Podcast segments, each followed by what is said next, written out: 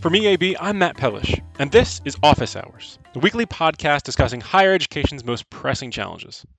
Normally, at this time of year, colleges, universities, they'd be gearing up for the start of the fall semester. Everyone would be excited, they're welcoming students to campus, dorms are filling up, football tailgates are happening. Instead, this year, schools are anxiously adding up all of the shortfalls to their budgets, as state funding is dropping, students are unsure if they'll even enroll, and football conferences are announcing the postponement of their seasons. In response, many universities they're turning to their advancement teams. They're saying, let's find some new donors who can help close those budget gaps. But how realistic is that approach? Well, today we welcome EAB's Jeff Martin, along with Longwood University alumni engagement expert and voice of the Advancement Legends podcast, Ryan Catherwood, to discuss the current state of fundraising and alumni engagement. They'll discuss the shift from in person events to virtual activities, how to better engage alums, as well as all of the experimentation they've seen in just the last five months. Thanks for listening, and welcome to Office Hours with EAB.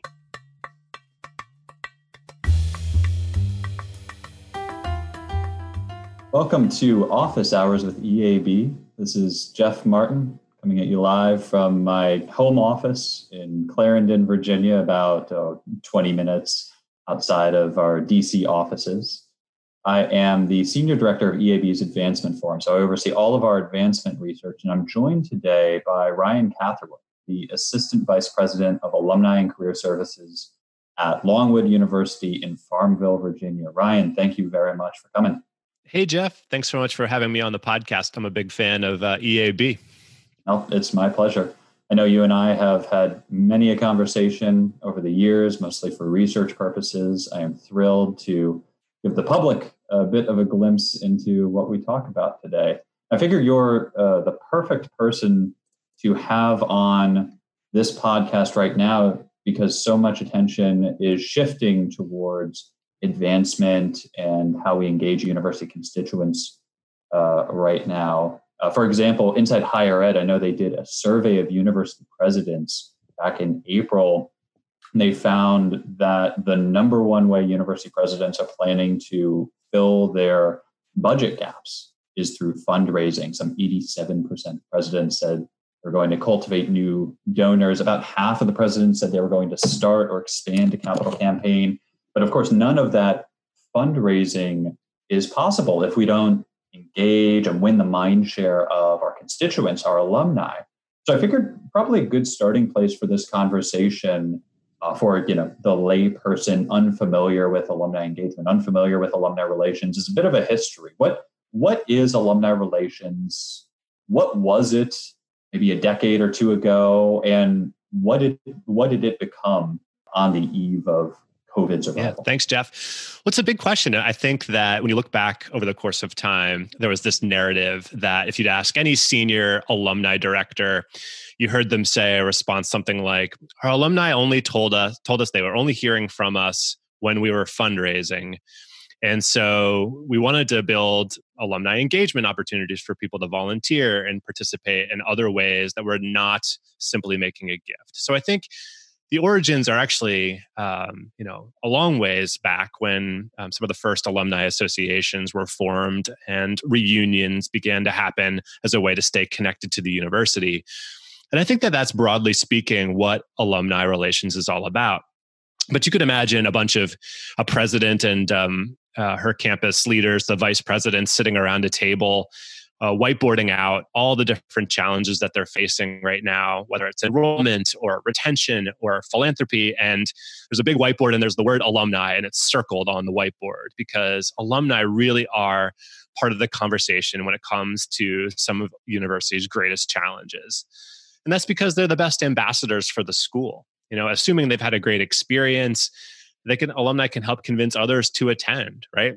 Um, they can, can they can mentor students and and make sure that they stay engaged in their studies at the university. And of course um, you know alumni are great in terms of being active members of the philanthropic community so I think broadly speaking, because uh, alumni engagement most often falls underneath the advancement unit within organizations, and the charge of the leader of advancement is always about philanthropic dollars. But I think broadly speaking, alumni relations is about creating, cultivating, and retaining brand ambassadors that really are involved in all aspects of the university Uh, but most universities do think about them as part of um, an opportunity to build a donor base uh, for the past, present, and the future. And going into COVID, right, right on the cusp of the pandemic's arrival, I know that a lot of alumni relations team strategy was predicated on in-person engagement. I think you mentioned reunions and homecoming. I know I, I live in uh, right outside DC, and I get pretty frequent invites to, or did did receive pretty frequent invites to in-person events in the city. And then the pandemic arrived, and, and all of that became impossible. It kind of felt, in some ways, like the foundation of the way we engage our alumni, the way we activate our alumni to tackle some of the big mission critical challenges you touched on was almost rendered obsolete. Uh, so I'd love to hear your perspective down at Longwood and I guess through your conversations with your peers at other institutions. When the crisis arrived and that in person element was thrown out the window, what did you all do to adapt? Right. Well, you're right. I mean, I think the bread and butter of alumni relations unit has always been in the area of traditions and nostalgia and usually that's manifested in in person events and celebrations, homecomings and reunions, but also regional events like you've just described. And so, right around March 15th, you know, everything changed. Right? There was this chunk of time, probably a month, when schools, leadership at schools, uh, were trying to just sort through the immediate concerns of sending everybody home to quarantine, and then uh, alumni teams were essentially were canceling everything that they had been planning on doing for the remainder of the semester and for the foreseeable future. The spring is a huge time for traditional events to engage alumni. And, um, you know, obviously a huge proportion of all alumni relations activity is in person events. So all of a sudden, everyone was home. There was no in person events on the calendar. And it was interesting because what it felt like was, you know, the traditions and nostalgia type thinking or programming kind of seemed just not particularly important in a time when we were facing a global pandemic right? Just reminiscing about your college career didn't didn't seem particularly current or, um, or a theme that was that was even appropriate. And then the other problem was it was hard to look into the future right? So it was hard to put anything onto the calendar that with any rea- reality uh, that it would happen. And the third problem was our kids all came home too right? So families all of a sudden um, you know my kids were home with me every day as was my wife. And so we were taking turns watching them. And we obviously had to figure out how to thread the needle right? Which was to be relevant in an ongoing way but to find opportunities to be flexible and digitally digital of course that all had to be in the digital space right? So maximizing use of social media and websites and other online communities to engage alumni. And you know that threading of the needle led to i think a lot of experimentation over the last couple months. I love your emphasis on on being relevant.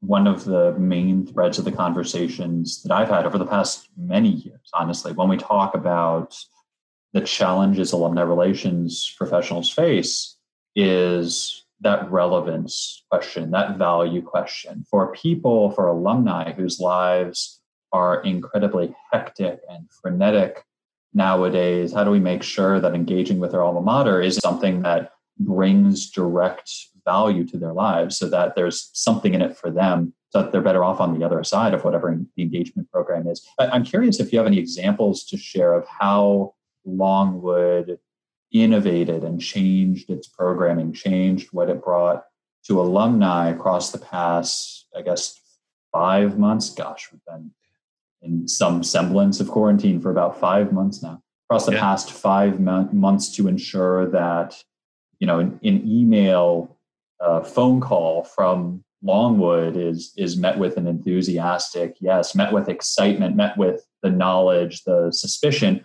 oh, this is going to be good for me where I am right now. Right. Well, initially, you know, and even the last couple of months, I think the challenge was also finding the right tone. My favorite uh, band in the world is is Phish, right? It's um, this uh, rock and roll band that has this really huge community, and what I noticed was that the band started playing some of its archived concerts every Tuesday night at eight o'clock. And my friends, because you know we we didn't all of other events that we were doing were canceled, and we were all wondering how we were surviving amongst the pandemic.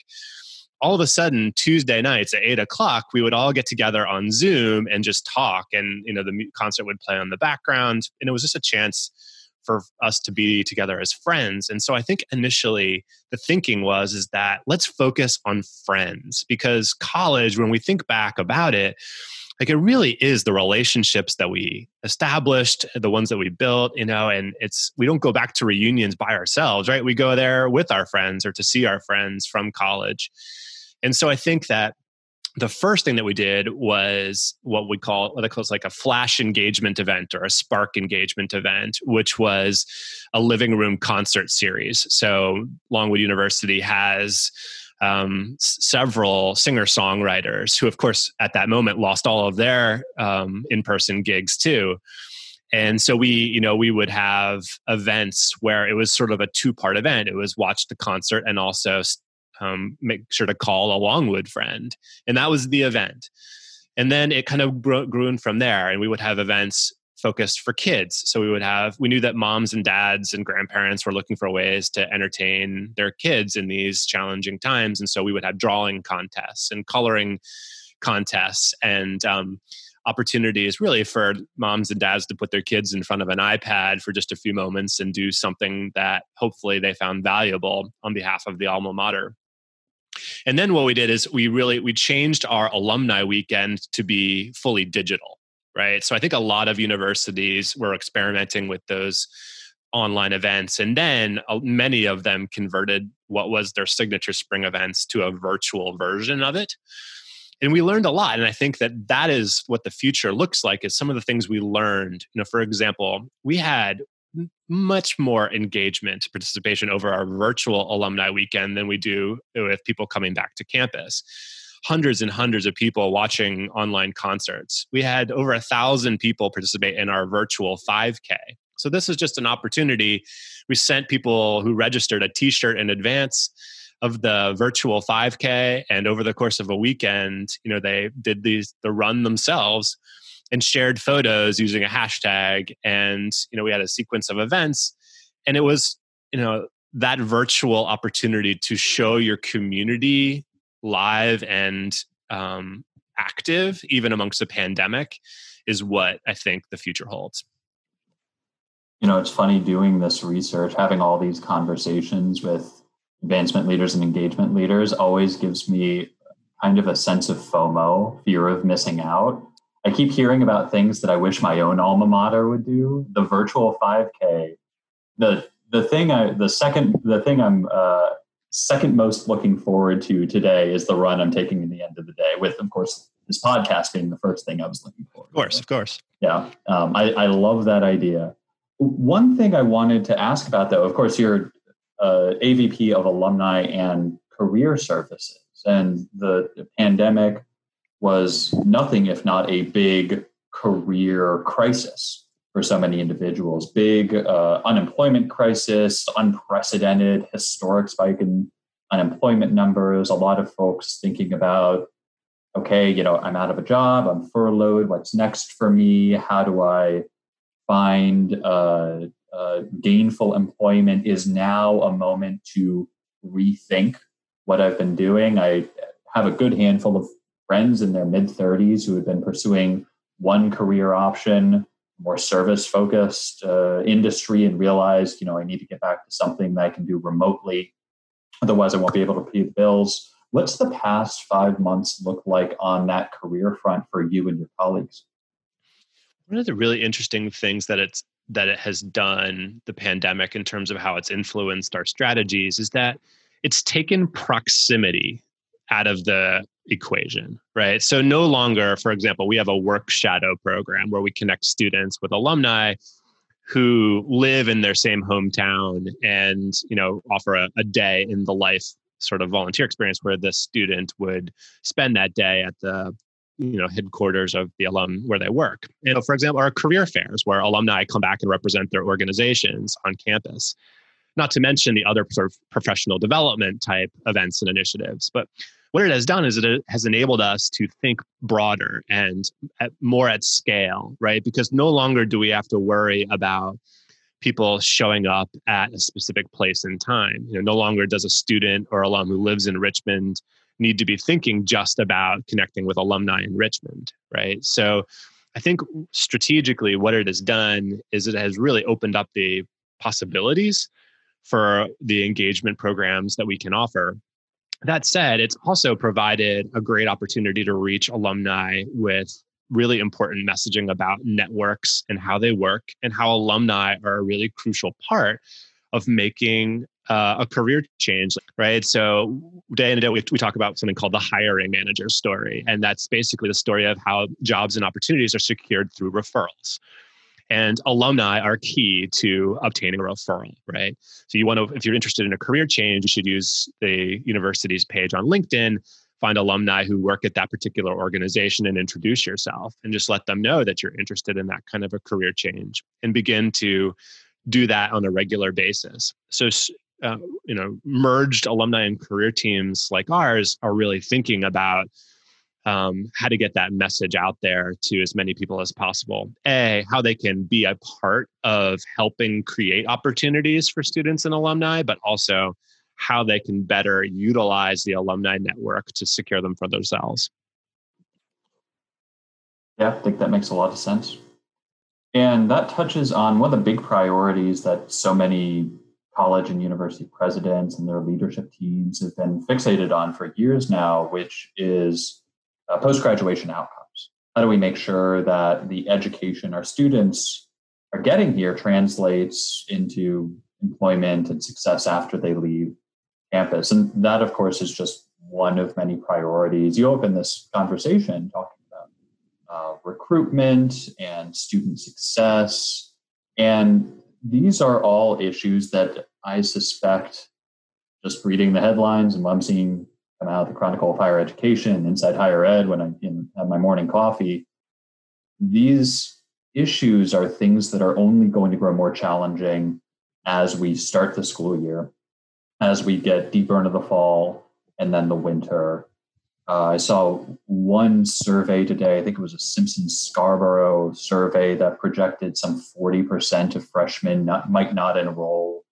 Of course, with online education, a lot of students find that less engaging, may uh, disengage from their studies and potentially stop out at a far greater rate than under normal circumstances. So, higher ed, in, in many ways, is facing, facing crises of existential proportions how are you anticipating you'll have to change your strategy for alumni engagement and career services as we enter this particularly turbulent period in the fall?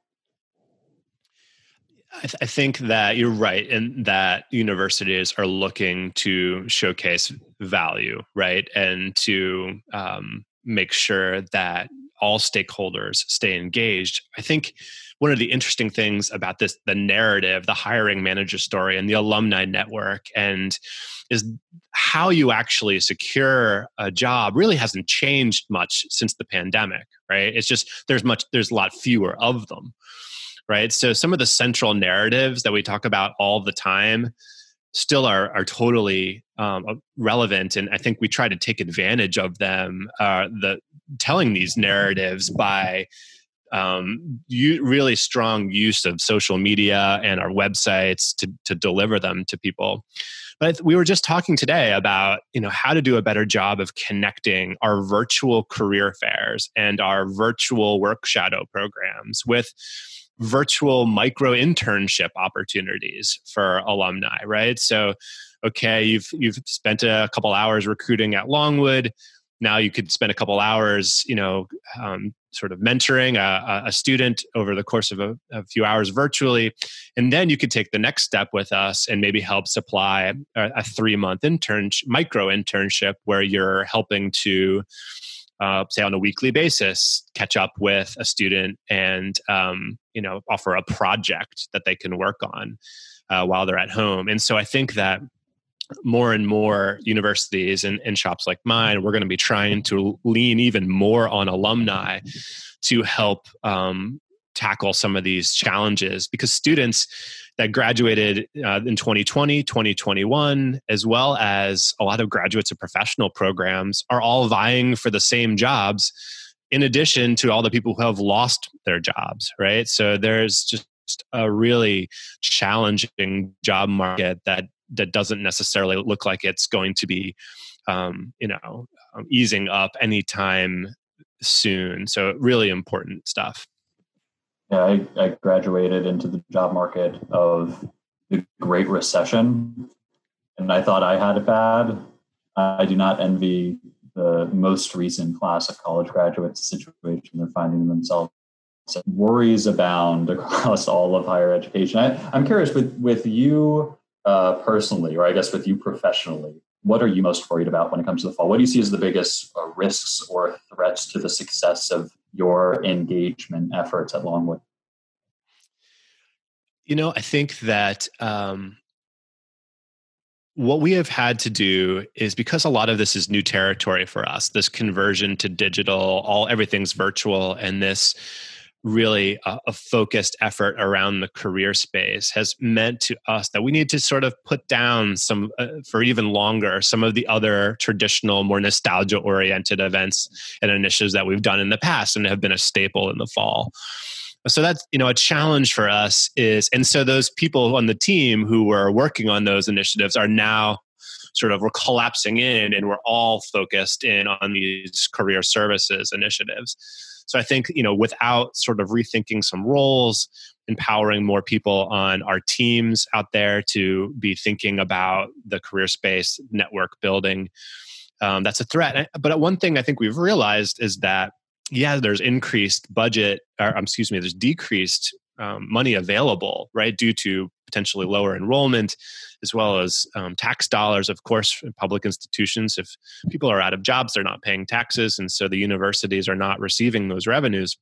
What we discovered is a lot of the work that we do can be done at a much less expensive um, um, you know cost if we're doing it digitally right if we're hosting events on facebook instead of booking a space and having catering and and all these things that you know we didn't think twice about before you know now we've realized that we can engage just as many people. Um, now can you take away the in-person dynamic of it all right and feel as satisfying? Just depends on the people i think. Um, depends on the school but um, you know i think that broadly speaking we've got a lot of challenges for the fall. You know across all the conversations i've had in the past, say, half decade, I just keep hearing again and again that you know, we're doing all this high cost in person programming and we wish we could stop, but we can't. And now it kind of feels like the pandemic has forced our hand. Like some of the changes we've long wanted to make have been made for us because we can't have those big in person events because we have to go digital whereas before we were just talking about how we had to go digital. I, am curious, looking ahead, looking, I don't know, three years, five years, I'm not sure what the, the right time horizon is here into the future when everything returns to whatever normal is going to look like uh, once we have herd immunity. What pieces of what we're doing right now do you expect will keep, and what pieces of it do you think will dispense with and, and get back to the old way of doing things?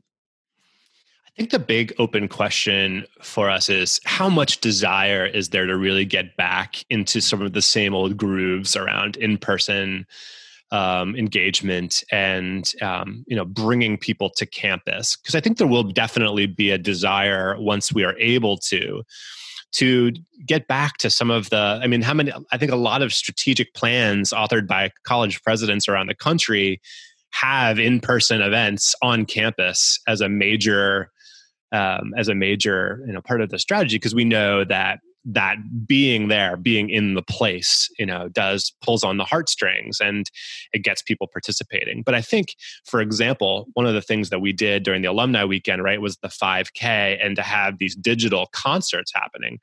Well, why don't we have those happening at the same time that we're having the in-person alumni weekend? So now you you don't have to be on campus to experience the energy and enthusiasm around alumni weekend. You can still participate in certain ways that maybe are not as robust or just all you know all consuming as a on campus alumni weekend but you no matter where you are no matter how much time you have you can still participate. And i think we're going to still look for those opportunities to have those sort of flash engagement events. We're still going to look for the living room concerts, right? We're still going to try to have cool programs for the kids and, uh, and grandkids of our alumni to provide value. Uh, we're still going to be looking for providing opportunities for alumni to de-stress through virtual yoga and um, you know other lifelong learning exercises that you know are designed to sort of provide a different um, tone and, and sense of value for for participation. You know and i think that those are a couple of the big things that we're going to do. Um, social media and creating great shareable content i think is a really important thing that we've all learned. The shops the alumni teams that have really great digital competencies the ones that are good at creating vid- short videos the ones that have you know um, good copywriters, the the teams that are you know able to be nimble using you know YouTube's premium um, streaming service and Facebook Live and Instagram Stories and you know being able to convert um, digital enthusiasm into participation will be the teams that are really thriving over the next while. But in addition, from a fundraising standpoint, being great at sharing content and and understanding what people are interested in can help you formulate a better donor engagement strategy because you could if someone likes a, a photo about you know a, a, or a post about scholarships right then you, you might be able to uh, cultivate them for a future gift to a scholarship program. But I think that um, you know we've got a lot of opportunities ahead to really focus in on providing value, uh, really getting energized around our digital storytelling, um, focus on kids and families, uh, and really just make sure that we're part of the conversation in an ongoing way. You mentioned fundraising right there, and I'm curious. I, I know at Longwood, alumni relations and, and the fundraising unit are separate. Yeah. That historically has been the case at a lot of institutions. As we enter a period where our institutions are undergoing intense budgetary pressure, how how do you see writ large across the industry, the relationship between alumni relations professionals and their fundraising counterparts changing? Well, I think that it's going to be. I think for a while they were running on parallel paths, right? You had development over here and the people who worked on dollars and donors over here, and you had alumni relations professionals over here. And every once in a while, you'd collaborate around, there'd be reunion giving efforts around a reunion, right? For example but I think that more and more we realize that advancement advancement leaders are are being judged on dollars, right? They're not really being measured on engagement, right? And so I think that there will be a a, a pulling together, a fusing together of alumni teams, advancement communication teams, annual giving teams, career services teams, all under the umbrella of a donor engagement uh, apparatus that's really designed to be thinking about l- l- mid and lower level donors and providing a personalized donor experience to those donors because so many um, so many of just a really small percentage of prospects right are have a development officer assigned to them. And so that so what happens is that the original narrative of they only hear from us or we only hear from them when we're fundraising still persists, right? And it's not until we convert to a digital gift officers and doing things, thinking about maybe a donor concierge program where the alumni team becomes kind of a conduit to the university. Uh, maybe instead of trying to provide jobs and internships uh, for everyone, you focus on helping donors find them. Now, I think all options are on the table because there's going to be a renewed focus on why are we here? Right? We are here, advancement teams exist to raise philanthropic dollars. And in order to do that, you need to retain donors, cultivate donors, and provide a great donor experience. And so I think those parallel paths are going to be history and what we'll see over the coming months, years, by necessity, if not by logic, is a, a really um, intense coming together of what was normally silos within advancement to think about why are we here? How are we going to do this more effectively? Because we're all talking to the same constituents, we're all talking to the same alumni.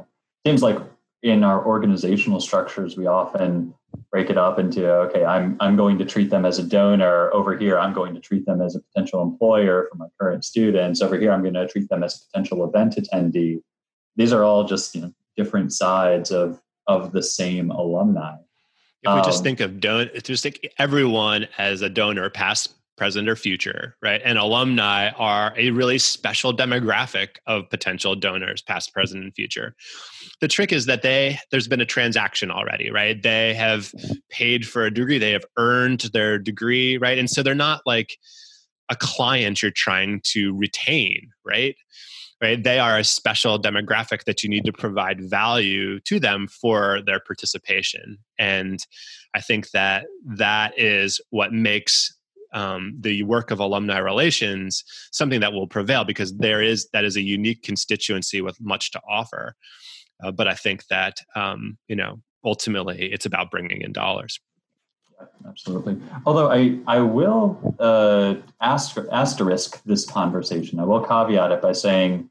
Uh, yes, dollars, but for many institution, tuition dollars are the ones that are going to move the needle most. And you mentioned at the start of our chat that alumni are a big player in recruiting current students. What what better way to stand out from the crowd than to have your alumni being outspoken and enthusiastic brand ambassadors for your institution that can change you know the one institution in a pile of 50 that's mailing a prospective college student into the one where their heart lies. So i, I think there's a lot of work to do there especially on the recruitment front especially on tuition and, and non-philanthropic revenues as well. Uh, looking into the future, kind of gazing into our crystal ball, what other challenges do you see on the horizon for for our institution, specifically through the you know alumni engagement and advancement lens?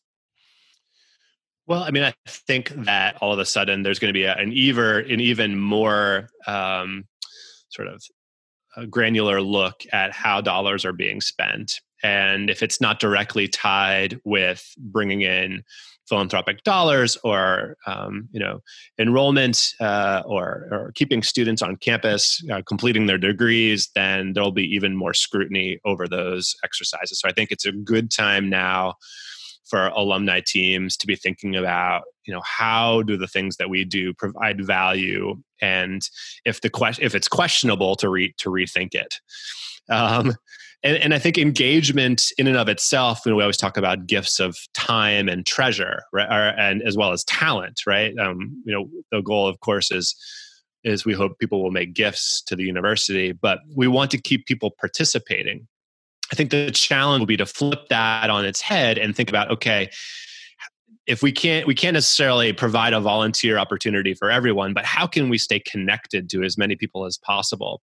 finding out what their interests are. So maybe you have an uh, alum that lives in San Francisco, works at Google, um, loves to go fishing in, in Montana, and you're cultivating this person, maybe not by saying, Hey, can you give me your time, but by offering them something. So, hey, I just I just saw this article about fishing that I thought you would enjoy or I, I saw this uh, you know article about how San Francisco is is changing in one way or the other, and I thought you would find it interesting, right? So other ways of providing value by engaging our alumni and you know, cultivating relationships with them.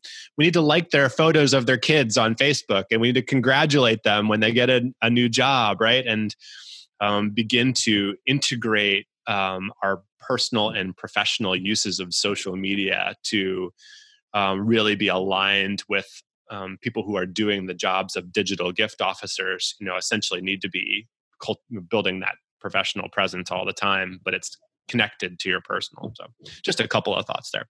Yeah, I, I think it's uh, very smart, uh, uh, astute insight into the industry. This this broader shift from mass programming to personal engagement.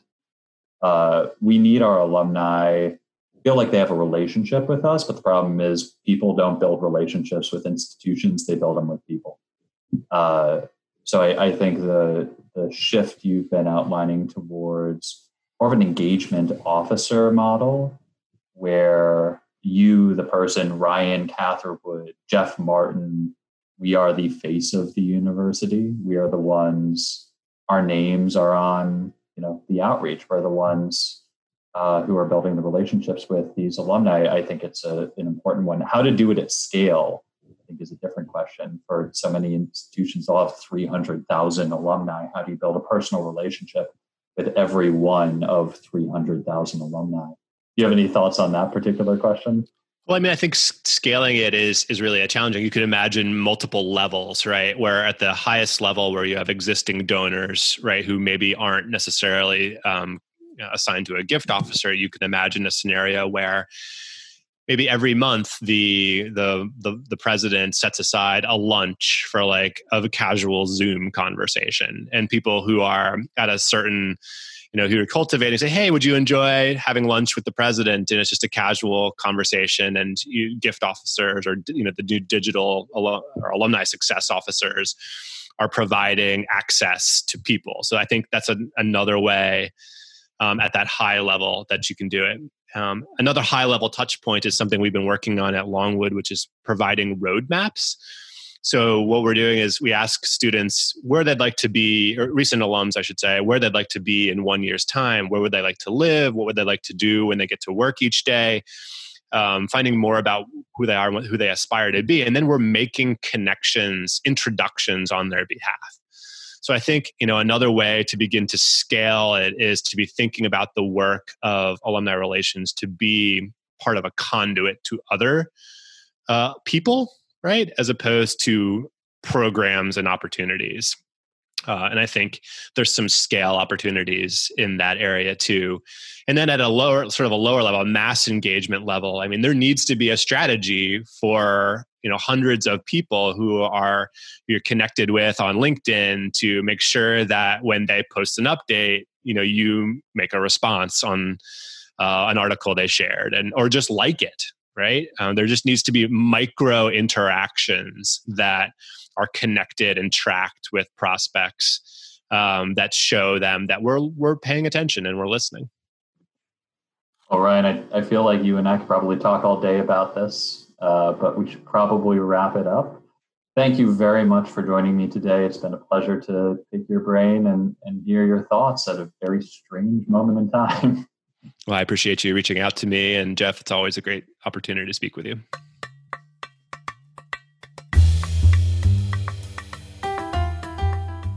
Thanks again for listening. Join us next week when Sally Amoroso is back, accompanied by West Virginia University President Gordon Gee, along with WVU Vice President and Executive Dean for Health Sciences, Clay Marsh, to discuss how they're working with state health officials in West Virginia to contain the spread of the pandemic and how those efforts have informed their own fall plans. Thanks for listening. For Office Hours with EAB, I'm Matt Pellish.